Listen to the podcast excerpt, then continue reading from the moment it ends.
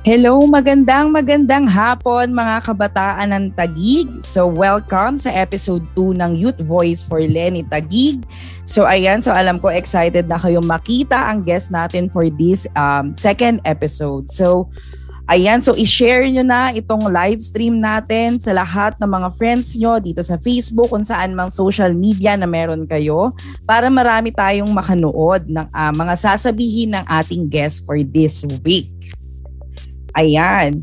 So, um, ano nga ba ang Youth Voice? Uh, youth, uh, youth Voice for Lenny. So, Youth Voice for Lenny is the initiative of Youth Voice Lenny Tagig para sa ating mga kabataan na matuto or mapakinggan ng iba't ibang um, iba't ibang boses galing sa iba't ibang sektor ng ating uh, ng ating lipunan kung gaano kaimportante ang uh, ang May 20 uh, May 9 2022 election. So ayan. So uh, pwede kayo mag-message, mag-comment ng kahit ano uh, ng mga magagandang salita sa ating guest. And of course, mga tanong af- para mamaya after ng mga ay after namin mag-usap. So ayan. Please um ayan, please share the live stream sa different pages na meron kayo, guys. So ayan. So welcome, welcome dito. Ayan, so shout out. Mag-shout out muna tayo habang meron pang oras. Ayan. Hello kay Abby Mejorada. Hello Rams. Hello, uh, uh, andito yung mga nakshi ko from ano, eto yung mga nakshi ko from headquarters, doon ko sila nak- nakilala last year dahil sa um, pag-volunteer namin sa volunteer center sa HQ sa Katipunan. Ayan, hello. Um, hello Trisha. Yan, so hello, ayan, nandiyan na rin si Tina, one of the uh, core leads dito sa ano sa youth uh, youth vote for Lenny Tagig. Ayan. And of course, si Chichi. Hello, Chichi. ayan. Please leave uh, mag-leave lang kayo ng comments diyan kung ano man yung um kung ano man yung mga message nyo kay Miss Nikki. Ayan, ay nasabi ko na kasi yung nagbabasa siya. Ayan, babasahin niyo yung mga comments niyo diyan. So, ayan. Mag-start tayo in um, in few minutes. Ayan. So, ayan, please share the ano the stream, guys. Ayan. So, alam ko maraming na-excite kasi uh, medyo mas ma- mas maaga naming na-announce kung sino yung magiging ano, magiging host ay magiging guest ngayon. And also, it's Kakamping Wednesday. So, pwede nyo ring i-share sa amin using uh, by using the hashtag hashtag youth uh, youth voice for Lenny and hashtag youth vote for Lenny. Ayan. Ipakita nyo yung mga um, yung uh, yung inyong kakamping Wednesday entry. Ayan. Ako ang ang kakamping Wednesday entry ko ay etong shirt ko ay sinasabi niya on Wednesday we sham the patriarchy. So alam naman natin kung gaano karampan or kung gaano um masyadong nananalo ang patriarch na society dito sa Philippines. So ayan, this 20 uh this May 22 uh election is really important to really sham the patriarchy. It's a first step to ano, para gawin natin yung bagay na yan. Ayan. Hello kay Audrey, hello kay Ken, hello kay Lay. Ay, hello kay James. Ay, ayan, hello Marky. Ayan yung mga friends ko from Twitter, nandito na din. So, ayan, thank you so much sa pagpunta at panonood nitong live. So, ayan. So, we only still, uh, ayan, paramihin pa natin yung mga viewers. Ayan, um, yung shirt Nasa Shopee lang yan. Wait, feeling ko na copy paste ko pa. Wait, try kong i-paste dito. Ayan, nandito. Ayan na yung Shopee na. Ano. Sabi ko talaga kailangan ko na ng ano, ng ng percentage doon sa shop. Charing, hindi joke lang. So, ayan, tulungan natin yung mga kakamping seller natin. So, nag, ano naman sila, it's either napopost sila sa ABL or yung Angat Buhay lahat sa Lenny Casgate Group, sa lahat ng mga groups, ayan, meron silang mga shop. Yung, ito yung mga talagang certified kakamping na mga seller sa Shopee, sa Lazada. So, supportahan natin silang lahat. Ayan. So, ayan. Lahat na ng promotion na gawa natin. So, I think it's ano na, pwede na tayo mag-start. Tama ba? Okay, technical team, are we ready? Okay, so ayan. So, to officially start, so ayan, magandang magandang hapon po uli sa inyong lahat. Uh, tagig voters, uh, mga youth ng Tagig at sa mga hindi taga-Tagig na very well, uh, much welcome kayo dito. Ma- maging kakamping man o hindi, kayo ay welcome sa pamilyang ito. So ayan, um, so uh, ang guest natin is She was once part of the family of Tanging Ina as Tudis, daughter of Ina Montisilio. She is now a mother to Olivia and ventures to uh, for being a pastry chef in Miss uh, Miss Buttercream by Nikki Valdez. Youth vote for Lenny Tagig. Please all welcome Miss Nikki Valdez. Ayan. Yay! Magandang Hello! hapon po. Ayan. Hello sa lahat ng uh, nanonood ngayon. Um, shinare ko sa fan page ko na Nikki Valdez. Yes, so sana indeed. yung mga followers ko nanonood kahit hindi kayo youth, kahit hindi kayo kahit hindi kayo kakamping, sabi nga ni Elza kanina, um, you're very, very much welcome um, to listen no to our uh, discussion 'Di ba? 'Di ba, Elsa? Yes po, opo, totoo Malay mo maging kakamping sila. Yes, I Tropa. think um, yes po. Ayun naman po talaga yung ultimate goal natin. Mas maparami pa natin yung mga uh, mga, mga kakamping or kung hindi yes. mo maparami, at least maparating natin yung mga messages na gusto nating ano bilang um, marami tayong nilalabanan ngayon ng mga fake newses, um, misinformation, yes. misguided na mga ano or mga nailigaw ng landas dahil Tama. sa mga pangyayari for the past six years. So, ito na yung, I think, yung chance na alam naman natin for the past na mga movement ng kahit anong movement from EDSA 1, EDSA 2, um, mm-hmm. nakita natin kung paano nanindigan ang mga kabataan. So, ayan, tatlong generation uh-huh. na ng kabataan yung naninindigan. So, I think it's proper, uh, parang ito na yung pinaka-timeline namin na kami naman. Kasi akala ng lahat nananahimik na ang youth bilang um, bilang lahat kami ay busy sa online class, sa mga work from home duties. Correct, Alam niyo po yan. Oo. So, ayan. So, ayan po, Miss Nikki, kamusta naman po kayo for all the lahat ng um, nangyayari sa atin from being so busy sa sa grand uh, grand rally no uh, sa Bicol. Ayan po. I'm good. I first of all I'd like to thank you guys for um inviting me to do this kasi um, ever since the kickoff, um, I found it more, you know, I, I, I found more passion and more purpose in in spreading the word, especially um, for this coming elections.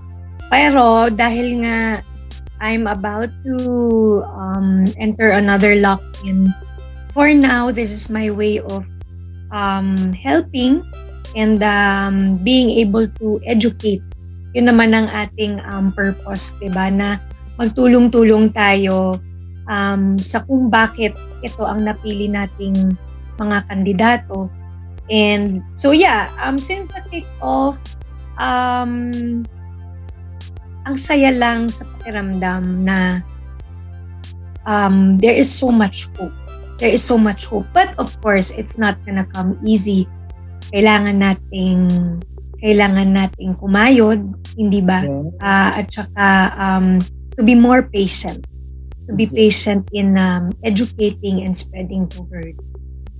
Yes, super agree po 'yun. Kasi 'di ba nga, yun nga po sabi ko nga kanina na talagang this is iba iba siya sa lahat ng eleksyon. Kasi mm-hmm. this is my third time to vote kasi mm-hmm. yung first time ko is yung 2016, then yung 2019 na senatorial election and then now. Mm-hmm. So parang sobrang ibang-iba siya kasi nung nung first time uh, me as a first time voter nung 2016 talagang inaral ko yung mga ano nila and yung mga achievements ng mga tumakbo noon. And yun hindi nanalo yung pagka-presidente pero nanalo yung pagka-VP ng mm-hmm. ano ng ng mano ko talaga ng 2016 so yun po. So ayun nga po ano naman po yung bagay na natutunan nyo bilang um bilang nung nagsisimula pa po kayo sa ABS-CBN na dinala nyo po hanggang ngayon sa trabaho, trabaho ba man yan, o sa personal nyo pong buhay, and sa pagiging mother nyo na po?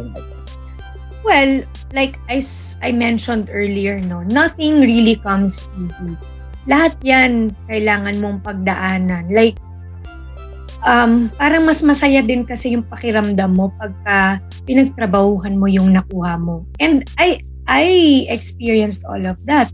There were times na um, I had to commute um, taking the jeep, the bus, para lang pumunta sa workshops every weekend. Um, acting workshops, um, kung anumang workshop yan. Um, it was it easy? No. Especially I lived so far. Imagine I would travel from Laguna to Quezon City noon just to attend those workshops. Pero um, I believe it it honed me to who to the kind of artist that I am now. Hindi walang instant gratification, wala naman kaming incentives noon pagka ano, it's just yung pure passion and yung gusto mo talaga makamit yung yung pangarap mo. So, gagawin mo lahat, 'di ba, para makuha mo. And um we're, there was a lot of failure in between. Um pero I believe that failure molds you. It helps you. Um pero nasa sa atin na lang 'yon. Kung paano natin tatanggapin ang ang failure kasi ang dami ngayon, hindi ko nila lahat, ano, pero ay, kasi may teenager na akong anak.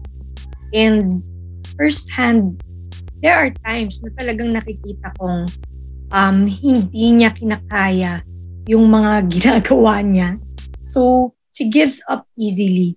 Pero we can't do that. Pag, uh, lalo na pagka nakaka-experience tayo ng pagkamali, ng failure, kailangan yon labanan, in a way to think nasa perspective yun eh. Matter of perspective ng tao. So I always tell my daughter, failure is good. Pero, kailangan mo magawa ng paraan yun. Diba? Um, and it's, it's just, you know, something that will give you more strength to pursue what you really like in life.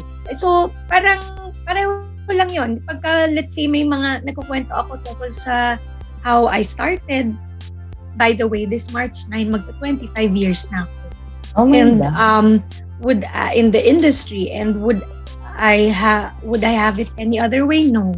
I think um, all I can say is that lahat nung nangyari sa past 25 years na yon, it made me to who I am now. Kaya um, yan ang isang bagay na natutunan ko. Wala talagang madali. Hindi talaga madali makukuha ang isang bagay. Pansinin mo, pag madali, parang sandali lang din siya. It's um, it gives you temporary happiness, 'di ba? Kasi hindi mo man-nurture yung uh, yung yung happiness na yun. Dahil alam mong hindi mo pinag So yun. Yun yung kinoconnect ko lang sa what I learned from my work and how I am as a mother now.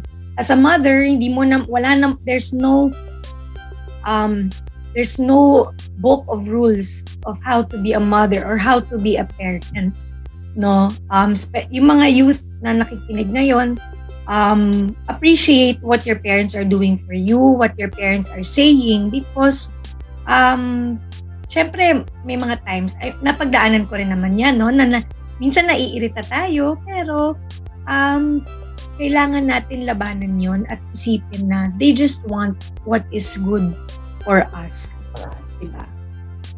Yes, to- totoo po yun. So parang yun nga po, parang sinasabi nga na yung generation nga daw po namin ngayon ay masyadong sensitive, ganyan, parang onting failure lang is um, nasasabihin na de-depress na and whatnot. Pero kasi parang some, um, parang sabi ko nga, parang yung iba kasing um, matatanda or yung mas matatanda sa amin na generation is hindi nagigets na yung mga bata ngayon mas nag-iisip. And then also, may mga bagong studies na dito na, na ano, na, tawag dito na na ila, ano na i-publish, 'di ba? So parang tayo, ayun nga, parang as the uh, tawag dito, year passes by, pataas na rin pataas din yung mga nalalaman natin. So parang ayun Alam din nyo, Alam mo, adi, sorry to cut you off. Okay lang po. I- I'd like to add lang to what you were saying about ang generation ngayon, mas nag-iisip, mas meron na silang boses, mas, um,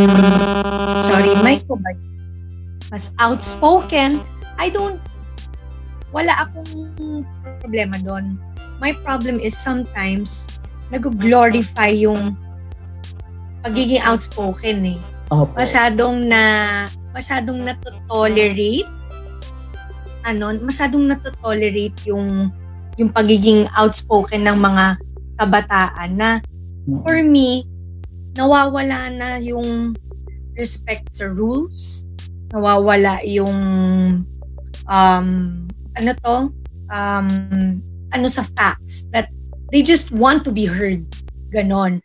And here comes it generation gap is also a big, big, big um, factor, no? As to how the relationship of kids are to their parents now. Wala akong, di ko sinasabi na it's bad to be outspoken and to be vocal, no? Sometimes lang, um, no idea. parang, oo, sumusobra eh. Mm-mm. Sumusobra. Parang, um, hindi to the point na we don't listen to each other anymore. Ako, I could say I'm a very progressive parent. Pero nandun pa rin yung kailangan matutunan ng anak ko yung kahit pa paano yung ways namin noon. Kasi nung time namin, wala namang social media, walang walang gadgets. Believe it or not, um, our gadgets and social media, malaking malaki ang impact niyan sa buhay ng mga kabataan ngayon. Totoo po. Mm. Opo, kasi ngayon mabilis na, di ba? Kunyari may maisip ka, kaya galit ka sa parent mo. Pwede mo nang i-type agad, i-tweet mo yan, i-share mo sa wall mo. Eh, nung time namin, wala naman kaming ganon. So, Totoo let's po. may problema kami, kakausapin namin yung yung magulang namin, gagawa kami ng Mhm. paraan, di ba? Or, let's say, may kaaway tayo, yung you address the problem right away. I'm not saying it's a bad thing. Of course, technology is always a good thing, pero may pros and cons yan. And anything that Opo. is too much, sama din yun, di ba? Totoo po. Ayan. Ayan, so next question po. As a mother naman po, why have you Hmm. shown your support to VP Lenny? And the whole tropa. Um, well, for a time, I was a solo parent like her. Um, before I met my husband now. So, uh, I don't know how she did it, diba? Raising three, three beautiful um, children eh, on her own nung naging byuda siya. Um, always targeting what is good or what is best for her daughters. So, yung pala, dun pa lang, grabe na yung admiration ko. Kasi ako nga, iisa lang. Minsan parang feeling ko, hindi ko pa kinakaya. And um, for me, if she could do this to all three of her children, I think she has the best potential to be able to take care. Nurturing kasi si VP eh Totoo. um, I'll share a personal encounter with you guys. When we were in Naga, so tapos na yung rally, no, nagnaga kami, tsaka nag-albay. I introduced my husband to her. Alam mo, sabi niya sa akin, um, nako, Nikki, ah, nako, Luis, sabi niya, salamat ha, kasi naiintindihan mo si Nikki. Um, at naiintindihan mo yung ginagawa niya at yung itong itong pag-campaign niya. Kaya sabi niya salamat ha. So that's a, that's a very um it says so many things, 'di ba? About her na hindi lang nanay, iniisip niya kaagad kapakanan mo.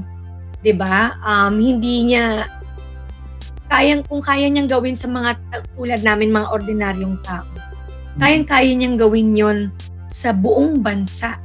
Imagine that. I mean, syempre she can't do it on her own, no? That's why she needs all the support. But what I'm, why am I sharing our experience?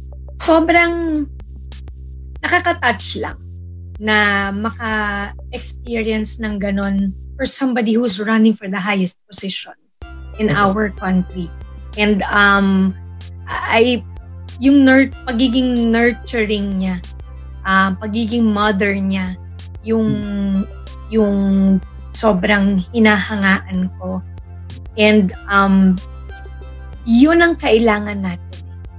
You know, um, I don't think she's a weak person just because nurturing siya.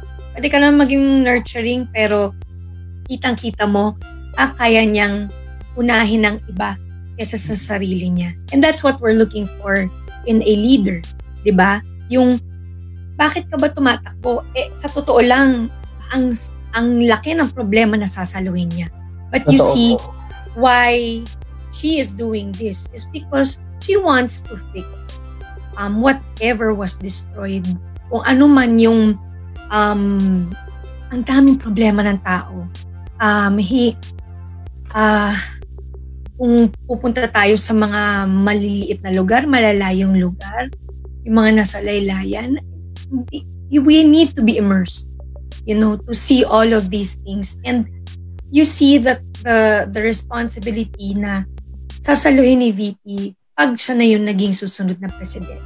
And yun, that's one thing that I really admire about her that's based on personal experience. Now, if we are to base it on the facts, it's all there. Um, clear ang clear ang OWA, um, walang bayad ng pagnanakaw, and she gave a whole new meaning to being a vice president. Kasi parang lumalabas, 'di ba? Kahit sa klase, eh, 'di ba, yung president, vice president, parang ang nangyayari, nagiging pagka hindi na lang nakaka-perform ang president, vice ang gagawa. Ito hindi.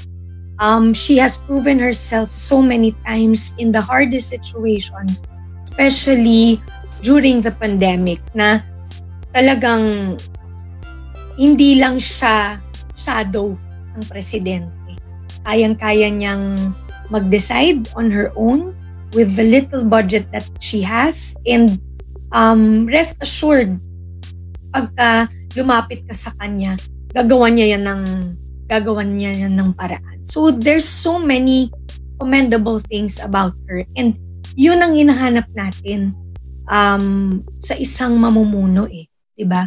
Gusto natin kaya ka nga leader eh kasi you will lead us to what is right to to um, improvement, 'di ba?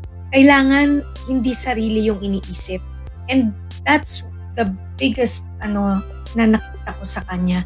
Yung gusto niyang gusto niyang mamuno at unahin ang ibang tao kaysa sa Yes po. I think um ako din po naranasan ko 'yun sa kanya kasi way back I think yung first day ko sa ano, sa first day ko sa volunteer center sa Katipunan. Ayun din yung first day niyang nag-ikot sa mga actually para ang naging ruta niya for that day is Dinagat, Siargao. Tapos mm-hmm. bumalik na, ay nagbuhol pa ata siya nung araw na yun. Tapos dumating siya sa ano, sa volunteer center na hindi namin alam. Kasi pumunta siya sa volunteer center just to check us. And also, para mag-live stream. Ito po yung pinaka, I think, na pag sobra kong na-treasure and na parang feeling kong sobrang goosebump ako nung araw na yun. Kasi after po ng live niya, meron sa dulo po kasi nag-call for action siya. Kasi syempre, nadala niya po yung balita from ground. So sinabi mm-hmm. niya na ito yung mga kailangan ng mga tao. Tapos nakita niya rin yung situation namin na kulang kami ng manpower sa ano sa volunteer center. So nag-ask na rin siya ng help or ng call for action for another for ano for donations and also volunteer. So parang after after nung live na yun, marami po talagang dumating na gusto mag-volunteer. And tuloy na tuloy tuloy tuloy na po yun hanggang magsara yung volunteer center ng December 30. So medyo nag nagstay kami doon ng two weeks na mga friends ko. Pero sobrang fulfilled kaming lahat. Oh, Kasi see, parang na-inspire kami sa kanya talaga. Oh, you you and I are living proof na talagang in one of her interviews I think this was with the one with ano with Tito Boy na 'di ba anong sabi niya? Siya mismo ang magte-take charge. And and she did. Ay yun na nga yung kinukwento mo at saka sa mga no, lalo na nung height ng pandemic, she was there. Kung kulang na ng volunteers, tumutulong siya. Tumutulong siya. Si what more nga kung siya na talaga yung susunod na magiging presidente. I think um, mas marami pa siyang magagawa at mas marami pa siyang mahihikayat na um, katulad ninyo na um, who volunteer just to help, 'di ba? And it's that's the kind of ano leader that we want. Yung inilalabas yung mabuti sa atin, 'di ba? Um, yung yung inilalabas kung ano yung maganda na nasa puso natin at kung ano yung maganda nating katangian. Hindi yung hindi yung, hindi yung pinaghihiwalay tayo, pinag-aaway. We are not device. We are not divided. Mas gusto mm. natin yung ganong leader eh. Yung ipagbubuklod-buklod tayo. It's like, ako, after the campaign, it's hindi na lang hindi na nga ako yung feeling ko na artista or ano, hindi ako si Nikki Valdez. I am a kakamping and I am one with um, the family that we built um, fighting for fighting for the uh, for VP and um, of course Senator Kiko and ating katropa, di ba? Yes po, totoo po yun. So next question naman po, as a woman, what is your message to those uh, people who believe that women can't be the best choice for this year presidential position? Hmm. Actually, medyo nakakaano yon So, lahat tayo may nanay tayo. So, kung iniisip natin kaagad na women cannot lead, isipin nyo na lang kung ano yung nagawa ng nanay ninyo. Mm-hmm. Ang mga anak, dalhin ka ng nine months. Hindi biro yon. Dalhin ka ng nine months sa tiyan. Sabi nga nila, di ba, pag mga anak ka, isang paa mo, nasa hukay, So, if a woman can do all this and what more can she do kung um, itatapo na sa kanya lahat ng mga issues, lahat ng lahat ng problema. You know, noon, 'di ba, women were made to stay at home and do house chores, laba, luto, mag-alaga ng bata, mag whatever. Bagatin mo na ginawa na ng isang babae yan, ng isang nanay. Pero yun nga yung pinakamahirap na trabaho eh. Kasi wala ka namang kikitain. It's just your pure love for what you're doing. And I think if you this is the kind of leader that we have I think we are choosing the right one. Kasi kaya namang mamuno ng puso eh. Hindi naman kailangan matapang eh. Matapang na siya dahil lang dun sa mga nagawa niya. Imagine yung iba, iba, yung iba nga, mga tatay, mga ano, mga estudyante, pag uwi, galing work or school, matutulog na yan.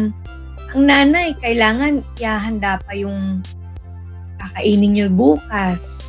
Yung iba, they, there's all kinds of service na pwedeng gawin ng babae. And for me, a strong woman doesn't really have to be um, matapang or galit. ba? Diba? By, by being of service, by doing all things passionately and without anything in return, I think that's the strongest kind of ano, leadership as a woman. Yes po. Opo kasi parang ani um iba sabi ko nga 'di ba kanina dapat on Wednesday with Shams the patriarchy 'di ba? So ayun nga po kasi para nagkaroon tayo ng ano ng isang tawag dito. Alam mo yun parang mas na-ignite yung patriarchy na society natin nung nung sa ano sa nangyayari nung um, for the past six years ayan. Mm-hmm. So ayun po doon So, do, ay siya yung naging parang naging role model or yung pinaka parang peg ng mga tao na ay, kailangan ganyan yung matapang, ito yung ano. Pero yung katapangan kasi ni VP Lenny is hindi siya ganoon, hindi siya hindi siya palamura, hindi siya. Pero yung mga words niya, firm talaga. Kung ano yung paninindigan niya, papanindigan niya talaga. Siya rin nagsabi na matigas yung ulo niya, alam niya kung pina, ako ano, kung um, kung ano yung pinaninindigan niya, at saka kung ano talaga yung alam niyang tama. Di ba? Oo. At saka, ako, marami ako natutunan sa kanya kasi syempre, um, bilang isang taong vocal um, sa mga hindi ko gusto sa gobyerno, I get a lot of bashing, I get a lot of um, painful words. Pero, um, pag sinabi ni VP na huwag na kayong, huwag nyo nang patulan, sabi nga niya, di ba, mas radikal lang magmahal. Ay, susunod ka eh. Kasi nakikita mo sa kanya, Mm-mm. ano, uh, babae man siya, pero yun, di ba, yung strength niya of getting a message through. Di ba, para lang, para lang ma-inspire kang sumunod or makinig at least. Di ba? Ang galing eh. Uh, very commanding. Very commanding yung presence niya. Um, kahit malumanay siya magsalita, very commanding siya. Yes, totoo po yun. So ito naman po yung next question. Mm-hmm. Um, sa ating mga pag-asa ng bayan, mga nareestrado para bumoto, ano naman po yung mensahe nyo sa kanila sa darating na eleksyon? Anong kaibahan ng 22, 2022 election sa past elections? Like, dati po ba naging active din kayo sa campaigning or what? Po? I'm I was very active but this is my first national campaign. Uh, mas ito yung malakihan talaga na um, sabi ko ganito pala yung feeling ano. Actually in any in any campaign naman eh.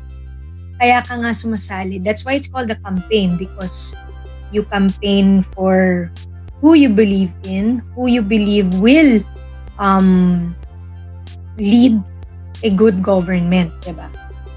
Ang payo ko sa mga voters, ano ba to? Sa mga luma na? Pareho po. Sa ma- kahit sa, sa mga, luma, luma po at muna. bago. Think long term. Okay? First, first of all, think long term. What do I mean when you think long term? Wag niyong wag niyong iisipin na pag nakatanggap kayo ng what, 5,000, 10,000. Sorry, but this is the reality this is really happening. It's been happening. Vote buying. Pero hanggang kailan nyo lang magagastos yan? Ang pera parang parang tubig. Sandali lang yan sa palad mo. Mamaya, wala na yan. 5,000, 10,000 down the drain in how many days? Yung iba in how many hours just to um, buy your needs, diba? Pero, tatanggapin nyo um, para kapalit ng boto ninyo, kapalit ng anim na taon ng paghihirap, ng pagbabalik sa sa buhay na hindi natin gusto. 'Di ba? Um I think we should really be wise. And when I say vote wisely, yon think long term. Huwag niyong iisipin na ah, binigyan niya ako ng pera, forever, i-compute nyo yan, 10,000, 5,000 pesos divided by 6 years. That's how much na na makukuha ninyo. ba? Wala yan. Isang bagsakan lang yan. Pero isipin natin, magiging kapalit yon ang maaapektuhan yung mga anak natin, mga um, magiging anak ng anak natin, 'di ba? And um also sino dito sa viewers natin ang mahilig mag-online shop? Ikaw, Eza. Nakasabi mo lang kanina, nag-promote ka, hindi ba? Opo. Um, I'm sure there's so many of us, if not everyone here now, na nanonood. Mahilig tayo mag-online shopping, kahit ano man yan. Anong ginagawa natin? We look, what do we look at first before we actually purchase something? We look at the reviews. We look at how many stars are there. 'Di ba? Doon tayo nasa sway. Ay, okay yung ano, okay to. Ngayon, 'di ba minsan ang ano mo eh, ang busisi mo sa paghanap ng ah, teka lang, bakit two reviews lang to? Pero five stars siya. May yung iba, parang 600 something reviews. Di ba? May mga ganun, may libo pa nga. So, doon mo, napakagaling natin sa ganyan. That's only online shopping how mm. much do we pay for online shopping. Pero, ganun tayo kabusisi kasi maglalabas ka ng pera. Mm-mm. Diba? Sana maging ganun din tayo pagdating sa pagpili ng iboboto natin. dito hindi tayo maglalabas ng pera. Pero yung isang boto mo na yon will change the whole six years of your life. And not only your life, you have to think of your families. You have to think of everyone around you. Because first, Pilipino tayo. Diba? Pilipino tayo. Bago tayo nagkaroon ng asawa, bago tayo nagkaroon ng anak. First of all, Pilipino tayo. So we should love our country we should do everything kung paano tayo magpimili ng isang produktong bibilhin natin sa mga online sellers, 'di ba? At saka 'di ba ayaw natin pagka nabubudol tayo? Totoo. Oh. At galit na galit tayo. Yung iba diyan nakakakita pa ako magpo-post sila ng oh, nabudol ako ng 500 pesos or ng 1,000. Malaking bagay na 'yun. What more kaya hmm. itong vote natin, it will take another six years. And I know six years is not enough, pero yun lang kasi ang binibigay sa isang presidente para makatulong sa at sa pagbabago ng ating bansa eh. But six years is not enough to fix everything that is destroyed. Pero our vote, that vote will matter if we think properly, if we choose the right candidates. Yon. Gusto mo Oo. yun na i-compare ko sa online shopping? Kasi nag, sabi mo na Totoo naman shopping ka. Di ba? Opo, totoo naman po. Parang ito kasi yung chance natin kasi nga, di ba, hindi naman talaga matatapos siya sa election. Oh. Pero ito yung chance natin to stop the current situation, to address it, and to fix it. Or another six years na naman na ganito yung situation natin. So, ayun yung choices natin. Kaya talagang yung parang mga um, bada, kada boto natin may sariling boses yon kung ano yung gusto natin mangyari sa mga susunod na taon. So, ayun Yes. Po. Yes.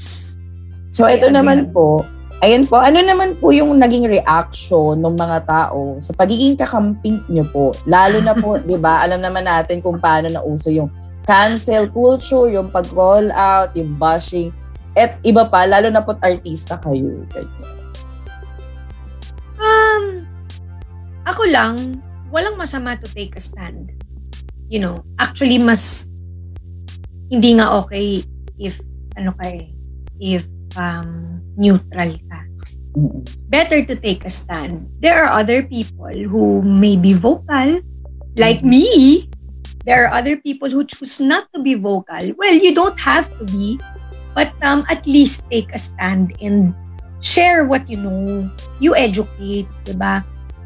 Yung sa akin, being a kakamping, if that is what it takes for me to be heard, for my voice to be heard, at para makatulong sa bansa natin, okay lang ma-relate ako sa ano. Actually, nabash na nga ako eh. Ang daming, um, and, well, after so long, ngayon na lang ulit. I think it was during the, ano to, during the kick-off, kasi I hosted the live stream and um, ayun, ang dami ng non-substantial um, bashing na kesyo dinikris ko daw yung count ng ng from 16,200 ginawa ko daw 60,200 to 21,300.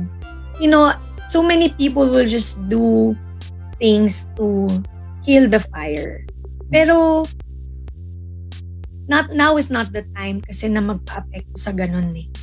So ako, regardless of color na pinili mo, 'di ba? Eh kami kakamping kami, doon kami sa kay pinili ko 'to eh. Pinili ko 'to. So I know what comes with it. And mm-hmm. like I said, kung kung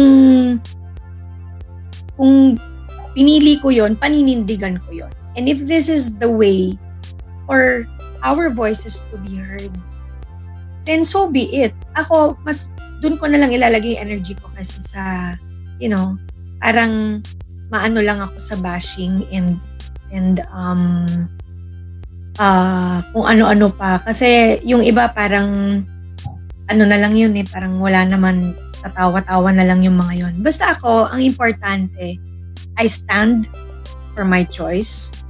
And once I know that that's what I want, lalaban ko talaga. Yes, totoo po yun.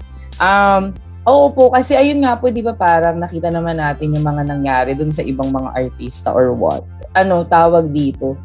Nakakatuwa na may mga, um, lahat tayo, sabi nga po di ba ni Cherry Pie na ni Mama Pai na kahit gaano kaliit ko kalaki yung platform mo, nagmamatter siya, especially Yes. this kind of climate talaga na nangyayari sa atin. Yes. Ayan. So next question naman po. Ano naman po yung masasabi nyo sa mga kabataan na unang beses na boboto ngayon? Ayan. Hmm. Meron ba? Marami Madami po, ba marami sila. nanonood? Okay. Um, like I said, vote wisely. Um, if you can, go beyond, ano, mag-research kayo. Go beyond um, just what you read on social media. Alam mo, social media, hindi naman bad yan eh. Pero, pagka kailangan marunong ka na mamili at mag-isip, tama ba itong napanood ko? Tama ba itong um, sinasabi niya? Um, kasi nga, ang social media is already a platform, no? Especially in this generation. Okay lang yon pero kailangan matuto tayong ano, mag-research kung tama ba yun or mali. Kasi marami dyan talagang ano, fake news peddlers. And Tama. they're paid to do that. So, sino magiging kawawa? Ikaw. Makikinig ka ba sa um, sa 15 second na video, 30 second na video versus um, to do a talagang extensive research on on a candidate or someone na someone na talagang napupusuan mo. Wag ito pa, wag tayong masyadong I know, syempre may campaign materials, 'di ba? May posters and all, pero let us be wise in choosing. When I say wise is not just because familiar ka, oh, nakikita ko palagi yung posters niya or 'di ba? Um or sikat siya or alam ko yan eh. Um kilala ko yan. Um kamag-anak ni ganito or ano, one time naging nakainuman ko. You know, there's so many um reasons na ganyan. Na ako, you can't base your that one important quote on just that. So I like to quote si Attorney Shell when he said in one of his podcasts na ang youth is the voice. Kayo talaga ang future. Um, especially yung mga first-time voters. Pero may mga first-time voters din na hindi lang youth. Marami din yung ngayon lang talaga boboto. And this message is also for them, yung, lalo na yung mga first-timers. Kasi um, this will really depict the six, next six years. And that's why if, again, I will quote Attorney Shell, go out. Go out of your um, uh, ano to, yung comfort zone and really study. Really study about your choice. Kasi napaka-importante. At saka, be vocal. Be vocal about um, um, your love for country, your love for what you want for the future, especially of um, of uh, not only nga of yourself but of everyone. Yes, totoo po yun. Ako nga po, kunyari, kasi sa TikTok, ay grabe talaga yung ano doon. I mean, lahat ng atake na nandoon na sa TikTok. So, ang At ginagawa least ko hindi lang sa akin nang galing. Opo, kasi ano Alam mo, tawag- may mga totoo din naman sa TikTok. Opo. Kaya lang, yun na nga, parang nagiging, ang nangyayari kasi, yun na lang ang nagiging basehan. Totoo po. 'Di ba Na pwedeng, Mm. kung ako, iisipin ko talaga na, sandali, um, it, it should teach us eh. It should teach us to have that kind of choice. May free will ka eh. So, ano ba, maniniwala ba ako dito? Or, kailangan kong mag, kailangan kong mag-aral. Kailangan kong mag-isip kung ano tal, kung ano yung sinabi doon sa TikTok or uh, kung saan man yan, di ba? Kasi ang daming ganyan. Yung, actually, sometimes guilty rin ako, no? May mga, when I go through, uh, browse through the page or ano, parang sipin mo, ano eh, meron kang urge to share. Mm-hmm. Diba? Share mo kagad, lalo na pag kayo agree ka dun sa Opo. article or sa video. Pero dapat na hindi ganon. Mm-hmm. Diba? Kailangan pag-isipan mong mabuti before you click the button or before you share actually photo. share it. Oo, to, to, di ba minsan nag-share pa tayo, ilang tao yan, hindi lang naman isa yan. Mm-hmm. Di ba? So, go beyond that. Go beyond TikTok, go beyond Facebook, go or whatnot. You really have to sit down if you're serious about your future and really think well. Make research para pag para hindi talaga masayang yung boto. Yes, totoo. Ayun nga po, kaya sabi ko nga kay, okay, so parang ano tawag dito, hashtag resibo, ano, resibo challenge. So parang kada may sasabihin kayong something dyan, ano, ibigay nyo kung saan yung source nyo. Kasi sabi ko nga, pag ako po kasi nagbibigay ng sources, eh, syempre sasabihin nila bias ABS-CBN, bias Inquirer, bias Rappler. So kumukuha po kasi ako ng mga information from legit, kunya sa Senate, sa mga international news agency o para wala talaga tayong clean slate tayong walang bias na ano nasabi niyo yung mga inside na ano natin na join or yung mga ano natin news agency ay bias. So ayan, mm. lalabanan ko kayo. Pero pag ako nagtatanong sa kanila, wala sila. So sabi ko, ibig sabihin just a, ano purely propaganda lang yan. So wala siyang katotohanan. So i-ekis natin yan. Kahit po sa live ko sa ano, Tsaka alam nyo, live po ako sa TikTok ganun. Dadagdag ko pagka ganyan, salamat no for being like that. Pagka ganyan, be patient. Huwag kayong di naman natin kailangan mag-away-away mm-hmm. para mag, mag maglabas ng facts or just to um uh, ano to yung sinasabi nilang uh, gusto mong ilabas yung tama. Pwede naman tayong maging wag tayong maging bastos, hindi ba? Yung if we just want to give out facts, go do it. And then yun na nga, tama yan, dapat may resibo. Mm-hmm. At saka, ang maganda rin dyan is, magtanong kayo, yung mga may personal, yung uh, may personal experiences ba kayo, especially during the, during martial law. Kasi marami sa atin, hindi pa buhay noon. Mm-hmm. Like ako, nung EDSA, how old was I? I was barely 8 years old. So, wala na rin talaga ako masyadong alam. But yon um, go beyond what you read, what you hear, what you see. Mm-hmm. Uh, makakatulong kasi talaga. Totoo po. So, ayan. So, ayun naman po, ito naman po yung question. Ano mm-hmm. naman po yung parang pangarap niyo sa mga anak, sa anak niyo at sa buong Pilipinas sa, mga, sa susunod na anim na taon? Ah, alam mo kasi, after these elections, it will be my daughter's turn. She will be around 18, 19 years old by the mm. time matapos yung 6 years nitong, after nitong elections. So, it will be her turn. And ako, I want my daughter to grow up in a country na maipagmamalaki niya. Yung maipagsisigawan niya na Pilipino ako at saka um, yun, yung maipagmamalaki niya. Para pagkalik, kasi nasa libro naman tayo. We are known, di ba? But um, when we are known for the wrong things, parang ang hirap sabihin, taga Pilipinas ako, di ba? Siyempre, mas gugustuhin natin na maging maganda ang future ng ng mga anak, na magiging anak-anak pa. Wala namang, I don't think may magulang na naghahangad ng hindi maganda para sa anak. At saka, yung gusto ko, by the time na na ganong edad na yung anak ko, yung makita niya na, ah, medyo nakaahon na yung bansa.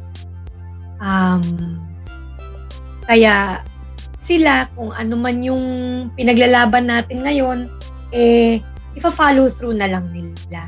I want her to have good discernment of mm-hmm. things. That's why kami ini-involve din namin siya. Um, nung kick-off campaign namin, sabi ko, sumama ka. I want you to um, experience um, the kind of um, you know um, passion that we Filipinos have for our country. And there's nothing wrong with that because after this nga, kasama na siyang boboto namin, di ba? And um, yung pa, pangarap ko sa mga, lalo na sa mga edad niya, yung mga, yung mga um, youth ngayon na nanonood especially, no? Um, gusto ko, yung pangarap ko yung hindi na natin kailangan umalis mm. para for greener pastures. Yung ang saya nung sama-sama tayong magpapamilya. I'm sure may mga youth na or mga nanonood ngayon who are not with their parents or children because kailangan mag mga ibang bansa. Maganda sana yung yung you know uh, the kind of future that we want is um, kumikita ka ng tama, um, you are compensated well. At the same time, kasama mo yung yung basic foundation mo, which is your family. Diba? Ay, aminin nyo, ang daming, daming umaalis because of the situation that we are in now. And we don't like that. Ako, as much as possible, I'd like um, to see my my child grow up um, right in front of my eyes, di ba?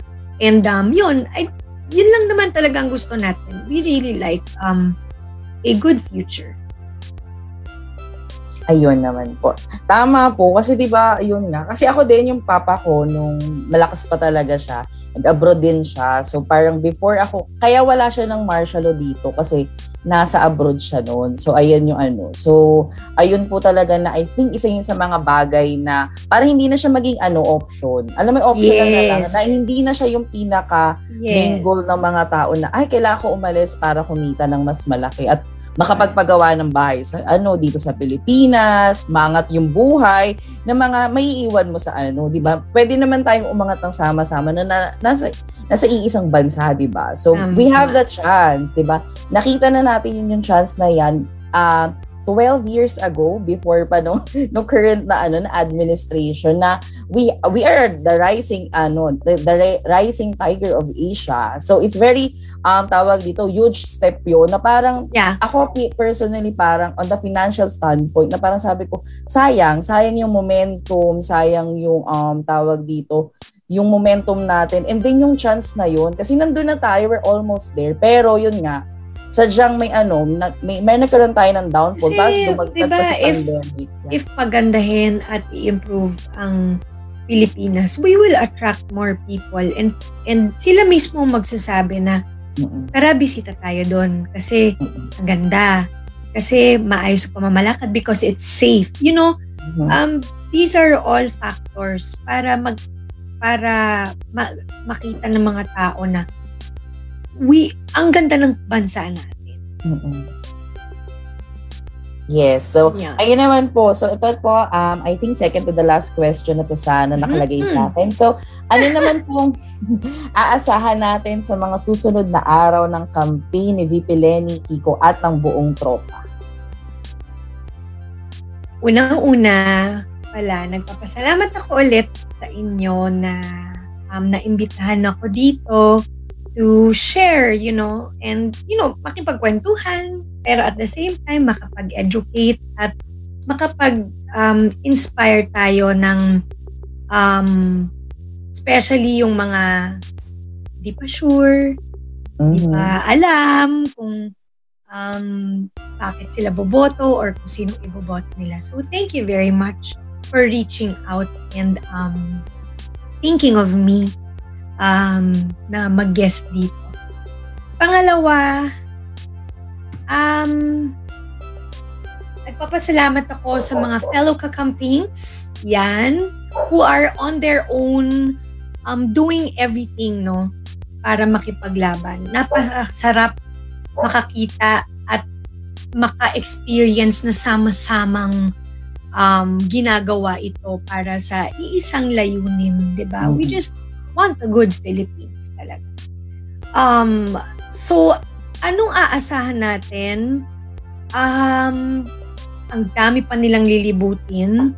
Sa ngayon nga, um, this is my way of helping because uh, I'm supposed to be in quarantine in the days to come. Kaya, yun nga, ang laki ng pagpapasalamat ko na may avenue na ganito that I'm able to help in my own little way.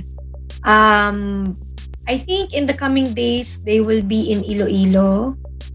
Uh, this 25th, I think. And um, for sure, let's keep the fire burning.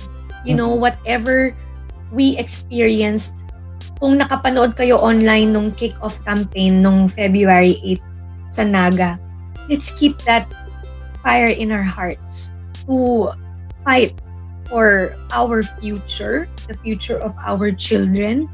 Um, wag tayong panghihinaan ng loob. Now is not the time.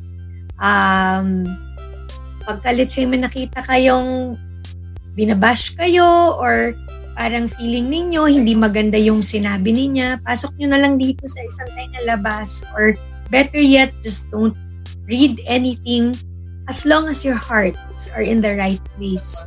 Um, you will never go wrong. So, um, ako, kudos talaga ako for, um, kudos ako sa mga, ito, volunteerism acts that we experience everywhere. So, um, yon go out, be vocal. I think so many kakampings, ang dami pang lalabas dyan. Mm-hmm. Mas marami pang, oo, lalo na yung mga um, nagpupunta sa sa proclamation rallies, yan. Um, and the ones um, doing research, I'm sure marami tayong maasahang um, suporta in the coming days.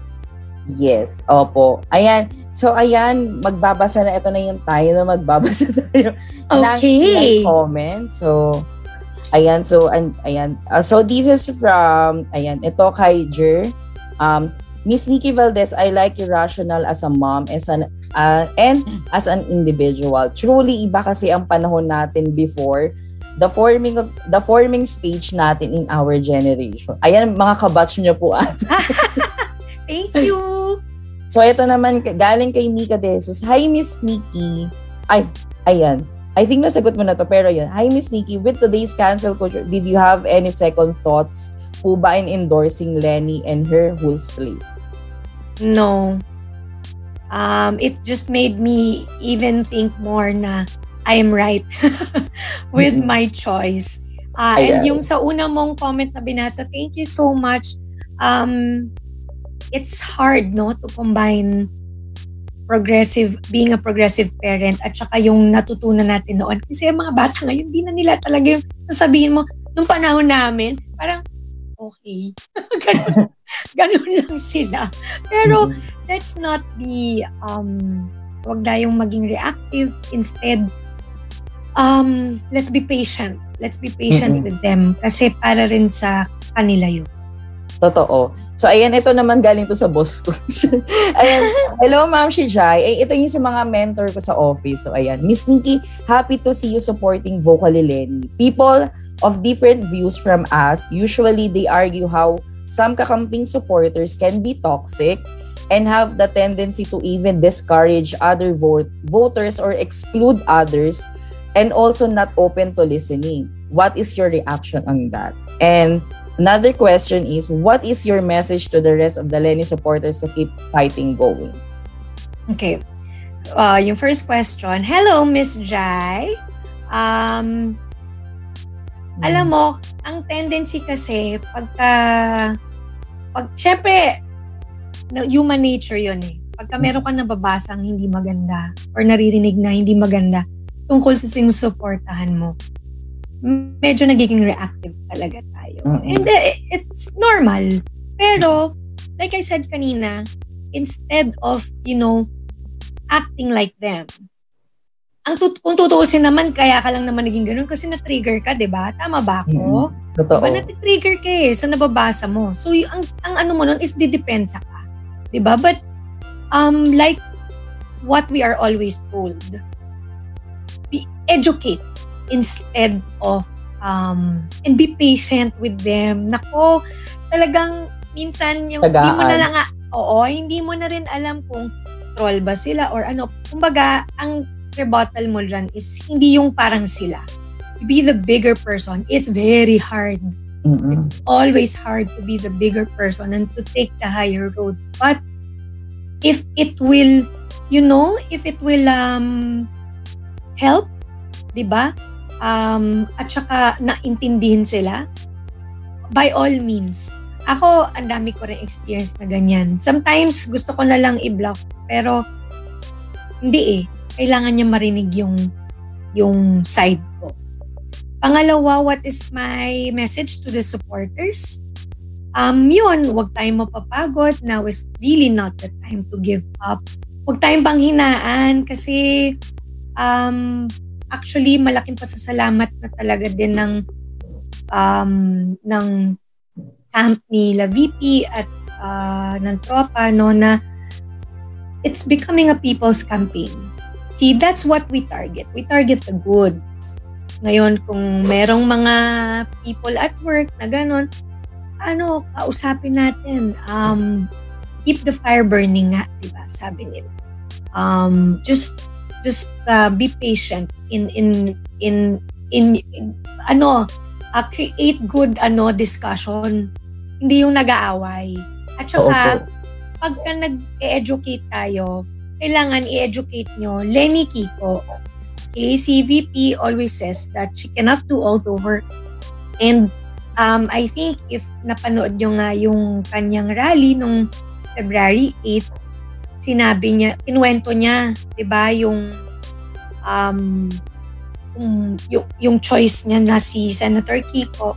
And sabi niya, kung hindi si Senator Kiko nag-oo, she will run ng walang vice president. And that's how important na mailuklok din natin si Senator Kiko. Kaya, wait, Totoo hindi nyo nakikita. Pero yung shirt ko is Lenny Kiko. Eh, Yes, nakita po namin yan sa Instagram. Yon. Kaya, Opo. kailangan, ano, um, isa, sama-sama tayong Skambal dapat sila. Maging- Ayan. patient, yes, na i- iangat sila. Yes. So ito naman po, galing din sa friend ko. Hello, hello Ajan, ano, um, Christopher. The ultimate tragedy is not the oppression and cruelty by the bad people, but the silence over the good people. It is from Martin Luther King. I totally Junior. agree. Ayan. So, eto naman po, Miss Nick, grabe naman, grabe naman to si Emilio. Naka all caps po kasi siya. Ayan, so, Miss Galit ba Nikki siya? Val, hindi naman feeling ko ano lang siya, sobrang full of emotions lang. Oh. Ayan, Miss Nikki Valdez, bakit po kaya hindi makita ng iba na si Lenny Robredo talaga ang deserve na manalo at mas karapat dapat na maglingkod sa ating bansa? Samantalang taglay naman ni VP Lenny ang magagandang katangian ng pagiging Pangulo. Pareho din tayo ng tanong. Totoo. But then again, yun na nga, like what I said kanina, we should be patient. Because, um, syempre, may mga taong ipipilit. Di ba gano'n naman ang discussion? May mga taong ipipilit nila yung gusto nila. Yung iba nga, um, may i-quote ako. Hahanapin ko lang yung quote. Sige po. Si, ano nagsabi nito eh, si, wait Sige lang Ito na lang, wait, wait, wait, wait. Para lang ma masagot natin si ano, what's his, ah, si Emilio. Emilio. Yes. Yan, wait lang ha. Hanapin ko yung quote na yon. Ito. From Inka Magnaye. The reason why some people don't change their minds when they're faced with facts is because that would mean that they were wrong. Mm-mm. Okay? So, meaning, may mga taong ganun lang talaga. They just want to prove that they're right. But see, by keep proving that you are right, lumalabas na lang talaga na it's pride. Hindi mo Mm, na, ego. hindi, you won't, yeah, it's ego. You won't, you're feeding your ego already. Hindi mo na lang bibigyan ng panahon na mag-isip. That's why, um, sometimes, may mga ganitong sitwasyon, no? meron na talagang hindi mo na talaga siya mako-convert. Pero, um, at the end of the day, thank yourself, at least sinubukan mo. Diba? Mm-hmm. Pero um, we all are asking the same questions at times. Like, same question na sinabi mo. May mga taong ganun talaga. They just choose to, you know, magbulag-bulagan. Um, mm-hmm. Maybe because um, they can't accept. They can't Tama. accept um, what they see and what they're being told. But who knows? How many days pa? 70, 70 plus days pa? Yes po. Ano? Um, minsan sinasabi ko nga, dadaan na lang natin sa dasal. mm kasi especially if you know that you've done everything. Mm-mm. Oo, kasi parang we can do only ano much talaga yeah. sa mga ano sa mga taong to kasi ang nilalabanan talaga natin ngayon is misinformation, misguidance and lahat ng mga fake news talaga na ano lumabas prior ano prior this election kaya para nagpatong-patong na siya. Mm-hmm. So ito naman galing kay Chichi. So drop drop sa message po sa mga people na nag-aalangan sa mga gagawin nila for this campaign. Yung naiisip nila na maliliit lang ang ginagawa nila para sa laban na ito. Ah, you mean they yung think mga, na Parang on, parang ito ay parang ito lang kaya ko. Parang nadi-discourage sila na. Don't ever feel like that. Anything that you do um for the campaign is of big help. Uh, walang maliit na tulong. Tandaan nyo yan. Especially kung pusa at saka galing sa puso ninyo yan. So never think of um of um giving up just because sinasabi mo nga na ito lang, walang lang. Lalo na pagka galing talaga sa puso yung pagbibigay at pagtutulong. Um, like ako, uh, yung minention ko, because hindi ako makasama sa rally in person, because na I have to be in quarantine, um, this is what I do. Um, I make use of my social media in the right way.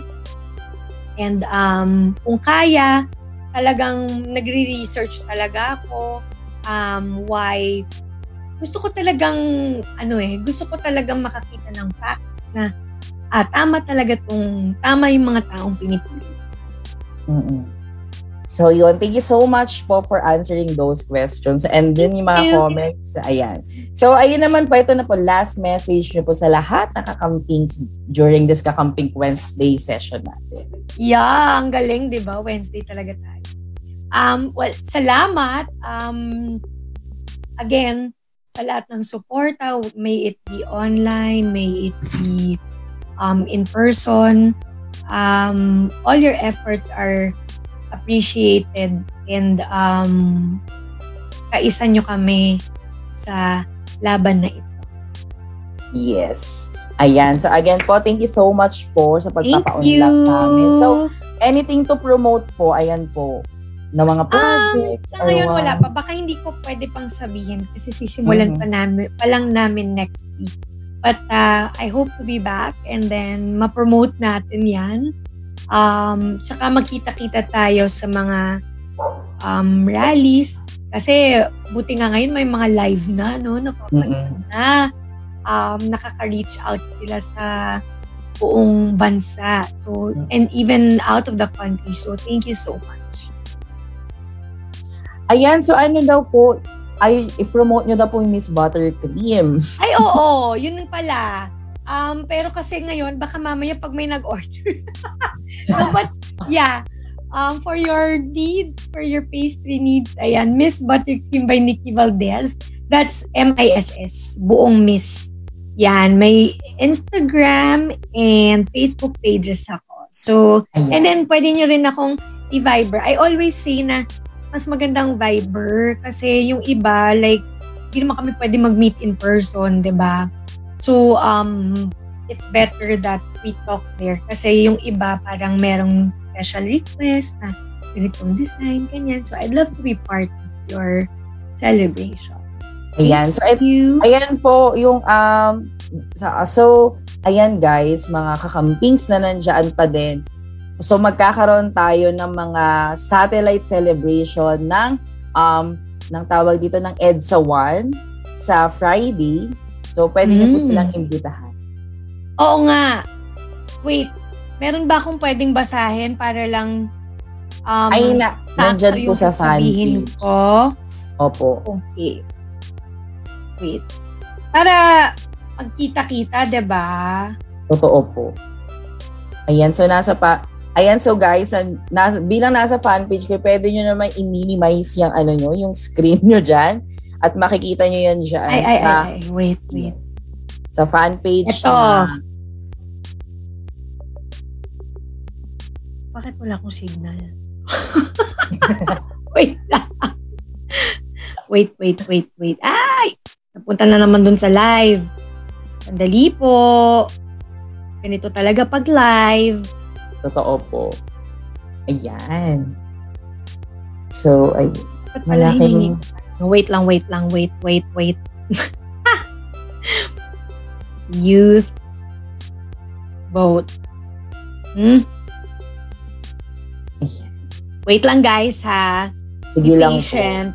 Ayan, so abang nag-ano po kayo dyan, magbabasa pa po akong message. So ito naman po Go. galing kay Pilio uli, malaking tulong din po ang mga artista kay VP Lenny para makita ng mga tao na nagkakaisa tayo. At makita Thank ng mga you. tao na gaya nyo po, Miss Nikki Valdez, na ang hanap natin ay gob- gobyernong tapat. Oo. Yeah. Oh, eto na. Ito ba yon Yung parang may sementeryo? Yes! Ganda! Okay, so, babasahin ko na lang to. Sige Okay? po. Sabi nila, itong taon na raw ang huling komemorasyon ng EDSA People Power. Hahayaan ba natin yon? Siyempre, hindi. Kaibigan, hindi ka nag-iisa, tara na at tumindig sa tagig. Wow! Tumindig sa tagig, the Solidary Walk at Kwentuhan, organized of course by Youth Vote for Lenny sa February 25 po yan. On Friday, um, here are the ano details. At 1.45 p.m., there will be a gathering at Libingan ng Mabayani. Where exactly at Libingan ng Mabayani? Para alam na Sa may gate po. Sa may main gate po dun sa Okay, may sa along main gate po, 1.45 p.m. there will be a gathering at the main gate ng Libingan ng mga bayani. At 2.15 p.m. po, that will be the start of the walk to RPC Tagig Pateros Volunteer Center. RPC is Robredo People's Council, right? Yes po, yes po. Okay. So, 2.15, walk to RPC, Red- Robredo People's Council, Tagig Pateros Volunteer Center. And 3.30 p.m., there will be a program. Naku, parang masaya ah. Yes po. Para po sa mga dadalo, magsuot po tayo ng black. Hindi pink, kundi black. Mm.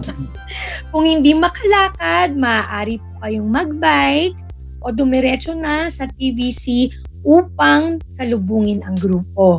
Maririnig natin dyan sina Men Santa Ana, Dado Santa Ana, Candy Yuzon, Iting Esberto at Al Alegre na magbabahagi ng kanilang mga totoong karanasan sa ilalim ng diktadurang Marcos.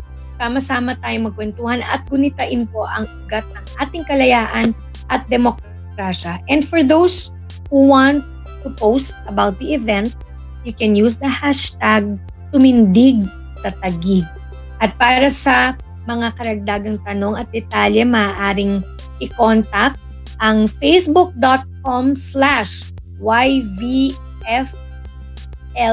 Tagig. Tagi. That's Youth Yeah. Vote Lenny. Ah, ah, Youth Vote for Lenny Tagig. Tagi. Yan. Yan. Ayan, so thank you so much po, uh, Miss Nikki Valdez, for. For ano talaga po, para umoo. Kaya kayo po yung pinakamatagal na oo namin, I mean na ano, na inintay. And also, na ano tawag dito na nagkaroon ng ano, kasi po parang uh, mostly yung mga susunod naming guests ay hindi pa ganun ka-sure. Alam mo yun, pero po kayo po Okay. talaga yung umoo agad sa amin. So thank you so much po sa inyo. Thank And you for having po, Ingat po lagi sa inyo at sa lahat ng mga nakikinig at nanonood dyan sa ano sa sa live Yes. stream natin. Maraming maraming salamat din sa inyo sa pagsistay. And then sa mga susunod, um, I think pwede ko naman na, pwede ko naman nang i-announce kasi ah, yung mga susunod. Meron tayong mga senatoriables na magiging guest dito. Ayan, so wow. Oo po, sinisingit na lang namin, ay sinis, sinisingit na lang nila kami sa kanilang mga schedule. Kaya alam natin na tuloy-tuloy talaga yung ah, campaign ng um, especially March na next week. So ayan, And again, sa mga gustong dumalo bukas sa ML commem- uh, commemoration, sa libingan ng mga bayani hanggang sa volunteer centers at uh, sa, ng RPC Tagig Pateros. Asahan niyo po kami doon. Um, andun din ako, syempre bilang ako ang maghahawak ng megaphone. so ayun, magkita-kita tayo bukas doon. bilang eh, ikaw ang punong abala?